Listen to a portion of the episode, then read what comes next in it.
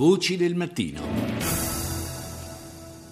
Mentre l'Europa attende l'esito del voto in Grecia, che domani torna anticipatamente al voto per rinnovare il Parlamento dopo non essere riuscita ad eleggere il Presidente della Repubblica, con la possibilità che si affermi in testa nei sondaggi la sinistra radicale di Sirisa, che però sembra non destinata a raggiungere una maggioranza assoluta e dunque sarebbe costretta a formare un governo di coalizione, sul piano internazionale il nostro viaggio comincia dalla morte del re saudita Abdullah. Ieri i funerali e l'omaggio di tutti i leader arabi, islamici e del mondo. Il suo successore, il fratellastro, il 78enne principe Salam bin Abdulaziz, diventato re, ha promesso di procedere tutti insieme nella continuità e ha assicurato che Riyadh resterà fedele al Corano e porterà avanti la lotta al terrorismo. Well, I think uh, it was a good uh, news that the new king was uh, chosen very quickly. I think that would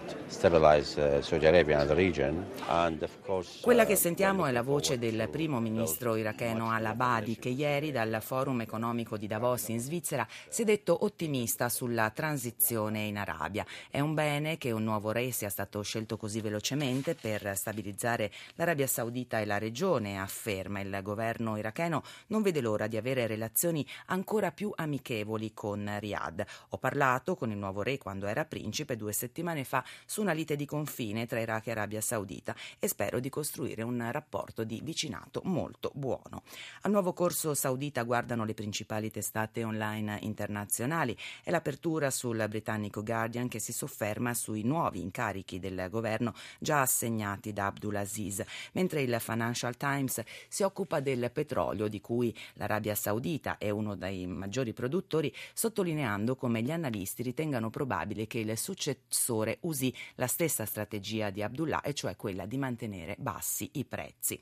Sull'eredità del re defunto, l'analisi del New York Times Online, che nelle sue pagine internazionali lo definisce un riformatore prudente in mezzo ai grandi cambiamenti del Medio Oriente. I riferimenti sono ai rapporti con gli Stati Uniti, alleati di ferro pur con forti frizioni dopo l'11 settembre, 15 lo ricordiamo dei 19 attentatori erano sauditi, mentre il regno wahhabita di Abdullah, l'interpretazione più severa dell'Islam sunnita, è stato al centro dello scontro regionale con l'Iran sciita, in un duello che si è ripetuto anche in vari paesi della regione, l'ultimo è la Siria.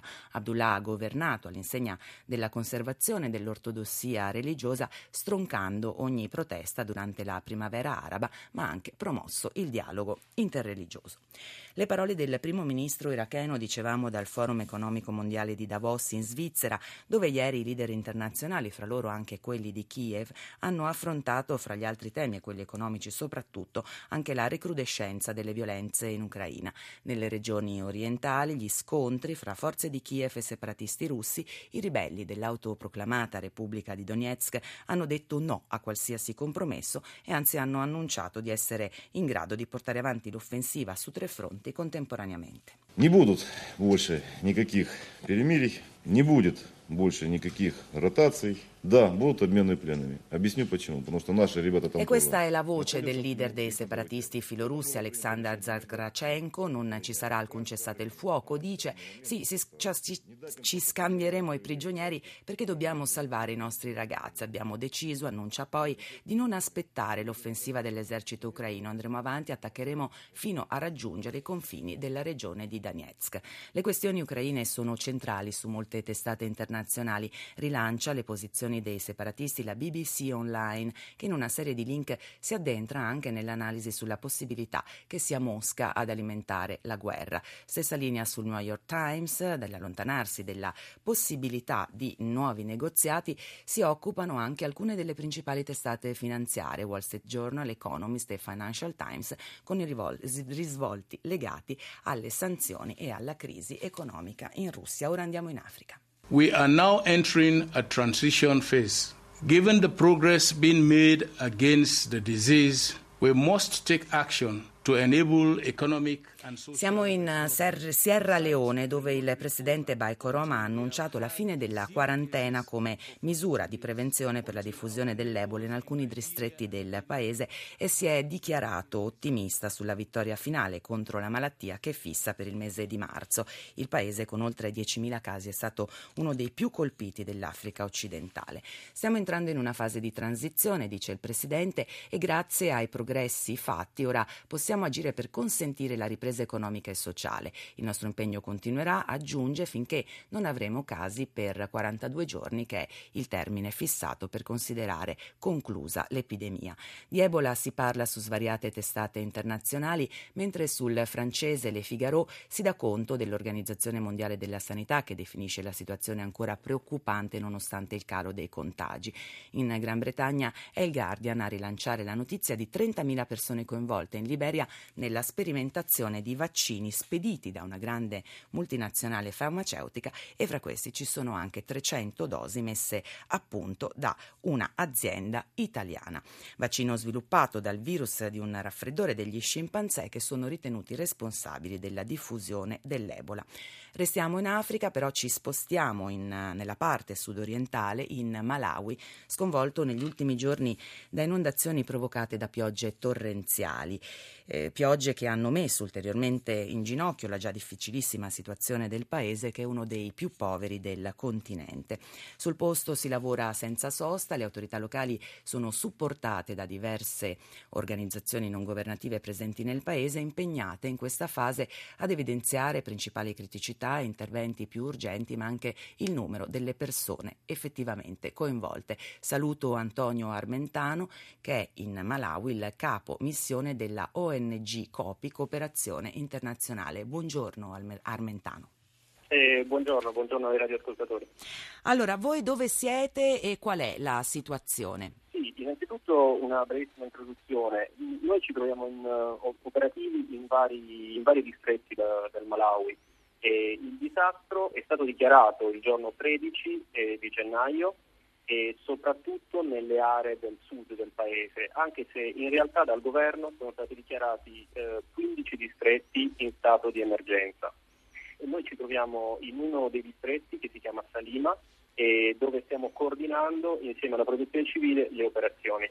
Ha idea di qualche ordine di grandezza? A noi arrivano cifre di centinaia di migliaia di sfollati, centinaia di vittime. Sì, eh, nonostante diciamo, siano passati diversi giorni dall'evento, le, le cifre non sono ancora definitive e comunque a, ad oggi eh, si parla di circa 368.000 persone colpite, quindi circa un 67.000 famiglie e di cui 263.500 hanno perso completamente la casa. Sono state distrutte scuole, ospedali, abbiamo letto di una situazione quasi uno tsunami, qualcuno lo definiva. Esatto, e il Malawi ha vissuto una fortissima siccità e un ritardo nell'arrivo delle piogge stagionali, quindi ad inizio gennaio ha poi sperimentato una stagione eh, di, di piogge diciamo, fuori del normale rispetto alla media stagionale. Questo è, è, ci è stato spiegato dovuto al fatto di un incontro tra una corrente di aria caldo-umida che viene dal Centro Africa con una corrente fredda proveniente dal, dall'oceano che si è incontrata appunto sul cielo del Malawi. Come state assistendo queste popolazioni? I bisogni eh, diciamo al momento sono, sono, tanti. In primis possiamo dire che, che c'è bisogno di un alloggio, no? quindi si sta sì. lavorando con tende, sistemando campi rifugiati, se vogliamo, veri e propri. E conseguentemente la cosa importante è provvedere alla distribuzione di cibo, perché chiaramente queste persone avendo perso casa, utensili domestici, si trovano appunto senza nessun tipo di materiale per cucinare, per preparare del, del, cibo. Inoltre molti di loro hanno purtroppo perso dei familiari, in altri casi invece eh, i nuclei familiari sono stati semplicemente separati. C'è un altro rischio no, legato all'inondazione, cioè quello di, immagino, epidemie eh, sanitarie, ci sono rischi sanitari concreti in questo momento nella zona?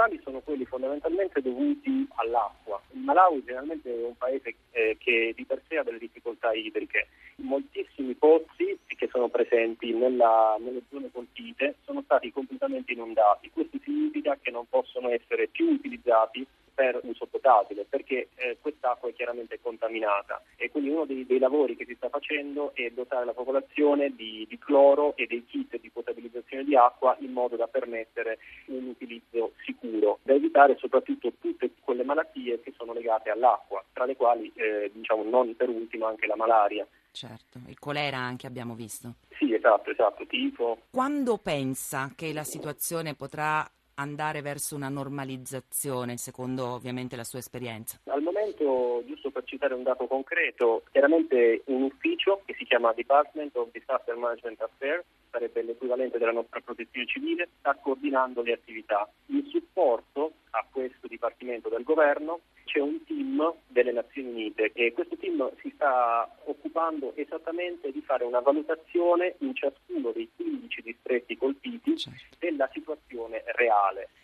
momento, come dicevo, i distretti colpiti sono 15. Il team è riuscito in questi giorni a effettuare una valutazione di solo tre distretti. Io penso che indicativamente nelle prossime due settimane, secondo il calendario presentato, il team, col supporto chiaramente delle ONG e di altri attori presenti sul territorio, terminerà la valutazione finale e da lì possiamo dire che la situazione sarà un po' più sotto controllo, con dati definitivi. Benissimo, grazie per questo spaccato della situazione ad Antonio Armentano, capo missione della ONG COPI, Cooperazione Internazionale in Malawi.